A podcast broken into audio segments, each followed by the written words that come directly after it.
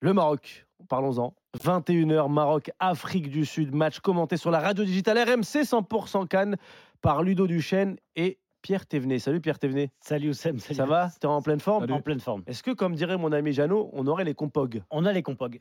Allez, c'est parti. On a les compog avec euh, côté euh, marocain deux infos évidemment l'absence de Sofiane Bouffal qui est forfait pour le reste de la Eh oui. compétition et de Hakim Ziyech qui sera en tribune euh, aujourd'hui. Ça donne bien sûr Yassine Bounou euh, dans les cages. Le retour de Mazraoui euh, sur la gauche de la Ah, défense. Ouais. Euh, Ashraf Hakimi sera bien sûr côté droit. La charnière ne bouge pas. Saïs et Aguerd tiennent leur place. Ça ne bouge pas au milieu non plus avec Amrabat, Selim Amala et Asdin euh, Ounahi. Et donc Youssef Nesseri sera en pointe avec sur les côtés euh, Ezabde et Amin Adli pour, euh, pour remplacer euh, Bouffal et Ziyech. Côté sud-africain, Les Mamelodies. les Mamelody sont toujours là. Huit joueurs des Mamelody Sundowns, les finalistes de la Super League africaine, sont là euh, au, au coup d'envoi. Notamment euh, l'assise défensive, hein, Ronan Williams, le gardien et capitaine, très bon depuis le début de la compète, euh, qui est là. De gauche à droite, Aubrey Modiba, Motobi Mvala, Grande Kekana et Koulisso Moudao. Tout ça, ce sont des joueurs des Mamelody.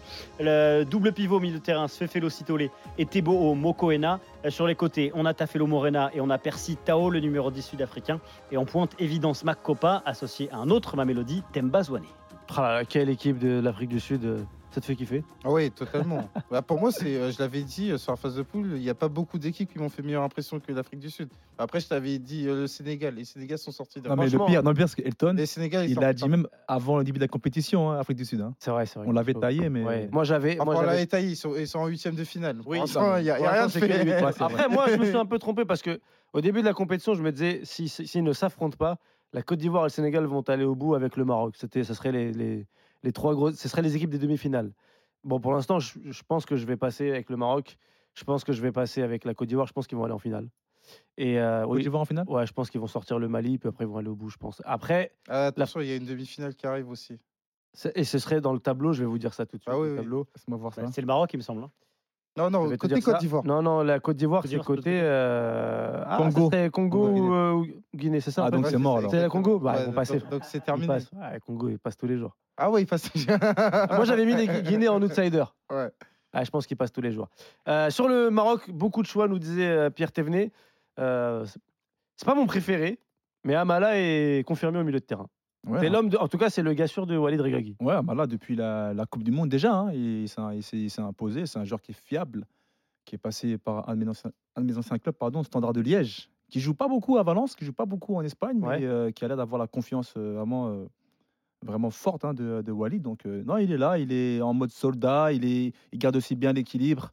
Avec, euh, avec Unai qui est, qui est vraiment plus libre, qui est plus, plus son créateur, mais Amala qui a un bon relais entre Amrabat et aussi euh, les mecs devant, donc euh, c'est cohérent. quand on te définit comme ça, en fait, c'est-à-dire que t'es le mec, euh, t'es Matuidi, quoi. T'es l'homme de devoir. C'est un joueur d'équilibre. C'est ça. Bah, t'es c'est l'homme de devoir. Après, Ouais. il n'est pas forcément spectaculaire dans la Oui, oui. récup, tout ça, ou dans le don de soi, Matuidi. mais il apporte un lien euh, vraiment intéressant. Abdé euh, et euh, Adli qui remplacent Bouffal et Ziyech, c'est vrai, c'est pas mal quand même le banc. Ouais, mais attention, c'est Ah. une nouvelle réalité, c'est une nouvelle réalité pour Abdé Nouvelle et, euh, et pour Adli, à savoir que là, ils arrivent avec euh, énormément de responsabilités sur un match éliminatoire, chose qu'ils n'ont jamais connue. Et ça, pour moi, ça va être une interrogation. J'en parlais avec euh, Pierre tout à l'heure, notamment sur le cas Abdé. Abdé, de par ses performances aussi bien avec le Barça et le Real Betis, parfois c'est une grenade qui peut être dévastatrice pour l'adversaire, comme pour sa propre équipe. À savoir qu'il n'y a pas forcément de continuité. Non, mais qu'est-ce qui pourrait faire de être, ça mal peut être un pétard mouillé. Ça peut être un Mais pétard mouillé. pourquoi? Qu'est-ce qui, qu'est-ce qui se passerait mal, franchement? Bah, Au C'est-à-dire. contraire, euh, t'as tout à gagner, tu vois. Non, mais Oussem, aujourd'hui, c'est pas neutre ce qui se passe. Aujourd'hui, tu as Bouffal, Ziyech qui sont deux créateurs très importants pour cette équipe du Ouais. Maroc et qui, sur un match éliminatoire face à une équipe qui sera pas facile à jouer, ils sont absents. Et ils sont remplacés au pied levé par des joueurs qui découvrent la canne, Ouais. qui découvrent la canne, qui vont découvrir un huitième de finale. Donc, euh, moi, je pense que attention par rapport à ces deux joueurs sur leur capacité justement à diriger une ligne d'attaque. Parce que, en plus, tu as une série il n'est pas forcément sur Max. la meilleure de ses formes. Donc euh, pour moi, c'est des, des red flags. Après, t'as, t'as, euh, sur le banc, tu as Saïbari, Harit. Vous auriez préféré un des deux autres? Non? Pas forcément aussi Bah, haut sur le terrain euh, moi, je pense non. que c'est euh, logique que Ouais. Regragui s'appuie euh, Sur sur, les deux. euh, Abdé. Abdé a débuté le match contre la Tanzanie. Ouais. Moi, j'ai trouvé plutôt encourageant. Oui. Pour moi, ça avait été l'un des meilleurs. Et Adli, il a eu des rentrées satisfaisantes à l'image de la Tanzanie. Ricardo. Puis c'est important d'avoir des vrais ailiers aussi. Ouais. Là, c'est des bons ailiers, des dribbleurs qui peuvent apporter un peu de fou. À la différence de- d'Harit, tu dis. Darit, qui est plus en, cré- en créatif, peut-être plus arrêté. Après, je pense que ouais, c'est pas, je pense à même dispositions que la Côte d'Ivoire.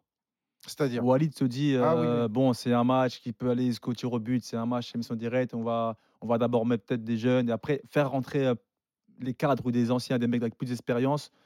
Et moi, c'est comme ça que je vois la suite. Faire Et des tu sais que moi, moi. Oussem, moi, ça m'excite. Ça, ça m'excite de voir euh, cette nouvelle génération Oui. qui a des responsabilités sur un match important. Parce qu'on a beaucoup parlé de la continuité du Maroc, du 11 de départ par rapport à ce qui s'était passé euh, euh, du côté du Qatar. Et c'est la beauté euh, du football, à savoir qu'il y a des nouvelles inconnues qui arrivent, il y a Ah des oui. nouvelles questions qui, qui sont posées. Et c'est à de nouveaux joueurs de répondre à ces nouvelles questions, avec Abdé donc euh, d'un côté et Adli de l'autre. Et donc c'est pour ça que moi, ça m'intrigue énormément sur la capacité à répondre par rapport à l'événement. Répondre à l'événement. En tout cas, c'est ce qui sera attendu euh, de la part des joueurs de Walid Regragui. Je vous donne un peu l'actu qui tourne autour de l'équipe du Maroc. Je ne sais pas si vous avez vu, la fédération congolaise va faire appel devant le, TAS, le tribunal arbitral du sport, à cause de l'affaire qu'il y a eu avec Chancel Mbemba, suspension accordée euh, à Walid Regragui. Finalement, euh, la, CAF est revenue sur, sur la suspension. Il n'a pas été suspendu. Il y a tout un micmac. Il y a tout un son qui tourne autour de cette Coupe d'Afrique. Et c'est un son un peu vieux qui tourne autour sur, sur le continent comme quoi le Maroc aurait la main mise sur les instances africaines. Qu'est-ce que vous en pensez? Alors, euh, sincèrement, moi, je suis. euh, Attention, ces enfants sont un peu marocains. Fais gaffe à ce que tu vas dire. C'est pas nécessaire de le dire. parce que maintenant, maintenant, mon jugement sera biaisé.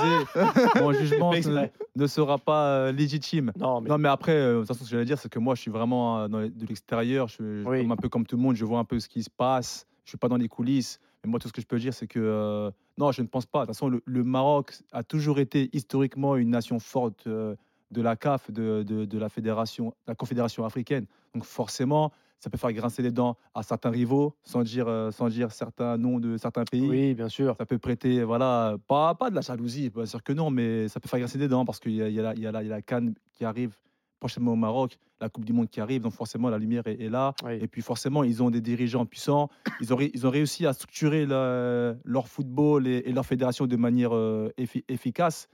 Et forcément, quand on voit ce genre de choses, oui, forcément, la rumeur est facile, mais je pense pas vraiment qu'il y ait une mainmise euh, Oui. marocaine euh, au Non, de mais la on, CAF. on hein, a compris le, le sous-entendu pour l'Algérie. On a compris. Ah, c'est- C'était mots. Elton, toi, le Congolais.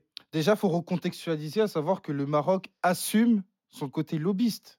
Oui. côté lobbyiste, et c'est pas, pas un gros mot de le dire, parce que le Maroc a une volonté notamment de se structurer et d'avoir une influence, et je te dis une influence notamment sur la capacité à organiser des, Des tournois.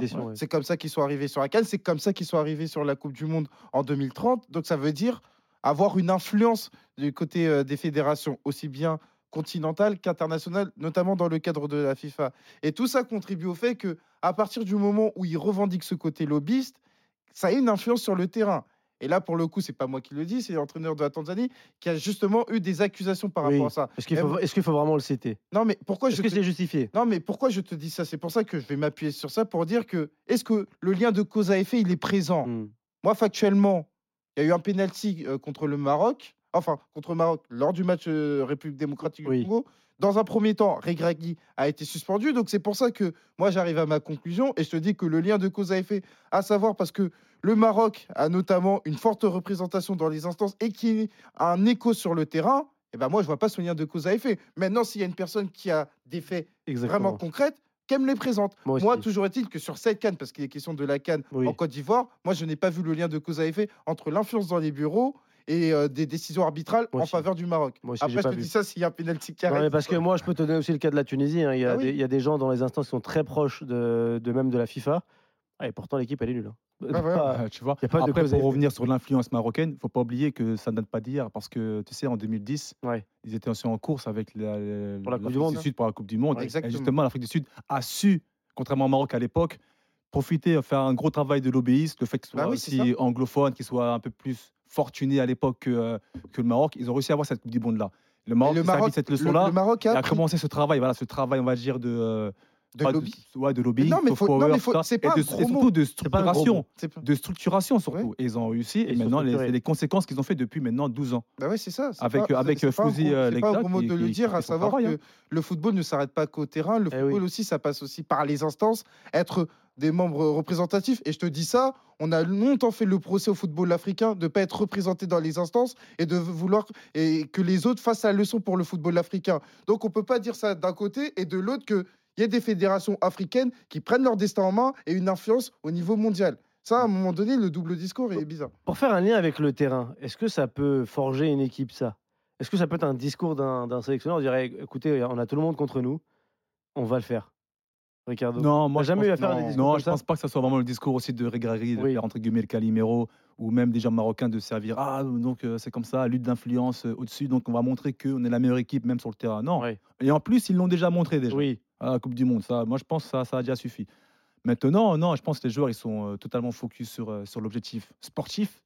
Et euh, au niveau de la bureaucratie, au niveau des influences, c'est euh, autre chose. Là, là, on touche à du sociétal, à, oui, oui. à de l'économique, même si je peux le dire. S'il y a bien une personne qui a justement qui fait abstraction de tout ça, c'est Walid Regragui en disant "Eh, les gars, la priorité Ouais, c'est le football parce que vous pouvez dire tout ce que vous voulez, on n'a jamais vu un président de fédération mettre un but en finale de Cannes ou en huitième de finale de Cannes. Donc euh, par rapport à ça, priorité au terrain. T'as as bien compris et, et tu connais bien ton Walid Regragui, Elton Mokolo. Il a qu'une idée en tête, c'est qu'il doit accomplir sa mission. On est en mission. Voilà, tout ce qu'il y a autour. Et d'ailleurs, je voudrais remercier la CAF, en profiter, surtout la commission d'appel, parce qu'il n'y avait aucune raison que je sois suspendu, puisque la raison de la, de la première euh, suspension, ben, pour qu'on qu'on soit pas dans des allégations, c'était pourquoi tu as retenu la main du joueur et tu lui as dit regarde-moi. Donc pour ça, j'ai pris quatre matchs, dont deux matchs fermes. Et maintenant, comme je l'ai dit, on est concentré sur notre huitième de finale et il n'y a rien qui va nous perturber, ni les blessures, ni ça, ni rien. On est concentré, on joue pour le Maroc, on veut gagner cette euh, canne, Inch'Allah. Il, il- il nous faudra Là, je une mini reconnais tradu- mon Walid. mais il nous faudra une mini traduction, euh. Non, en fait, euh, il dit, euh, c'est des mots de connexion qu'il utilise Ouais. pour dire, en fait, il, a- il- on lui a demandé donc d'expliquer pourquoi il tenait la main. Et quand il dit Aouda, ça veut dire, je, re- je répète en de nouveau, que en gros, euh, il s'est rien passé. Euh, moi, des infos que j'ai pu glaner euh, autour de cette affaire-là, euh, c'est un quiproquo de langage Ouais, et d'attitude. Il a, il a- la gestuelle de Mbemba, il l'a pas comprise.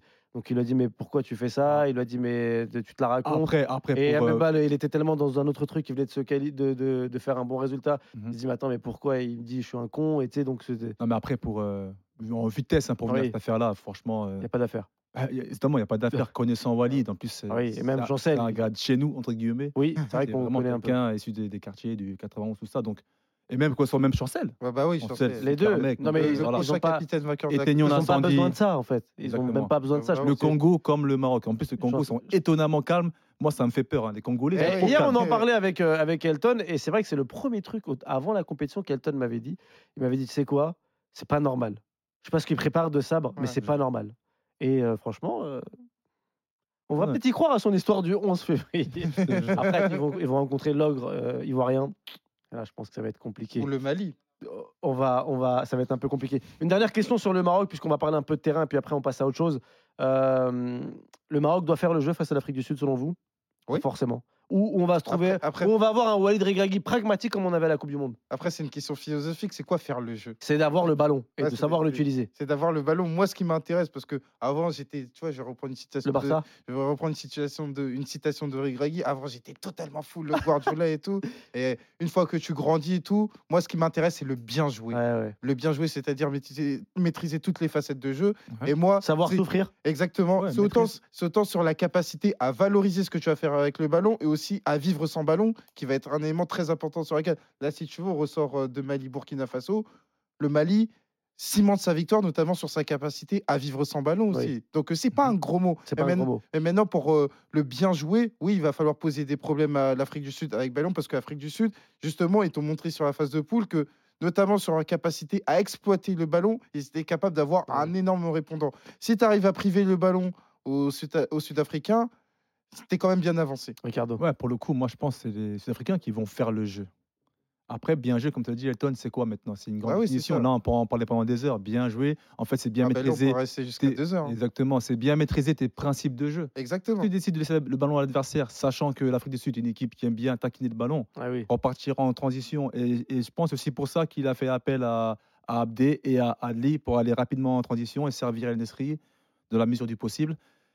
Bah, S'ils arrivent à maîtriser ce, ce principe-là, bah, très bien. Ça, Ah là, ça. sera bien joué de la part du, euh, du Maroc. Et euh, maintenant, Walid, il est mec qui compte. Lui qui a connu, on va dire, des, des performances, gagner des matchs sans forcément, entre guillemets, bien jouer. Ouais. Il veut aller au bout. Lui, maintenant, ce qui le drive, c'est les résultats.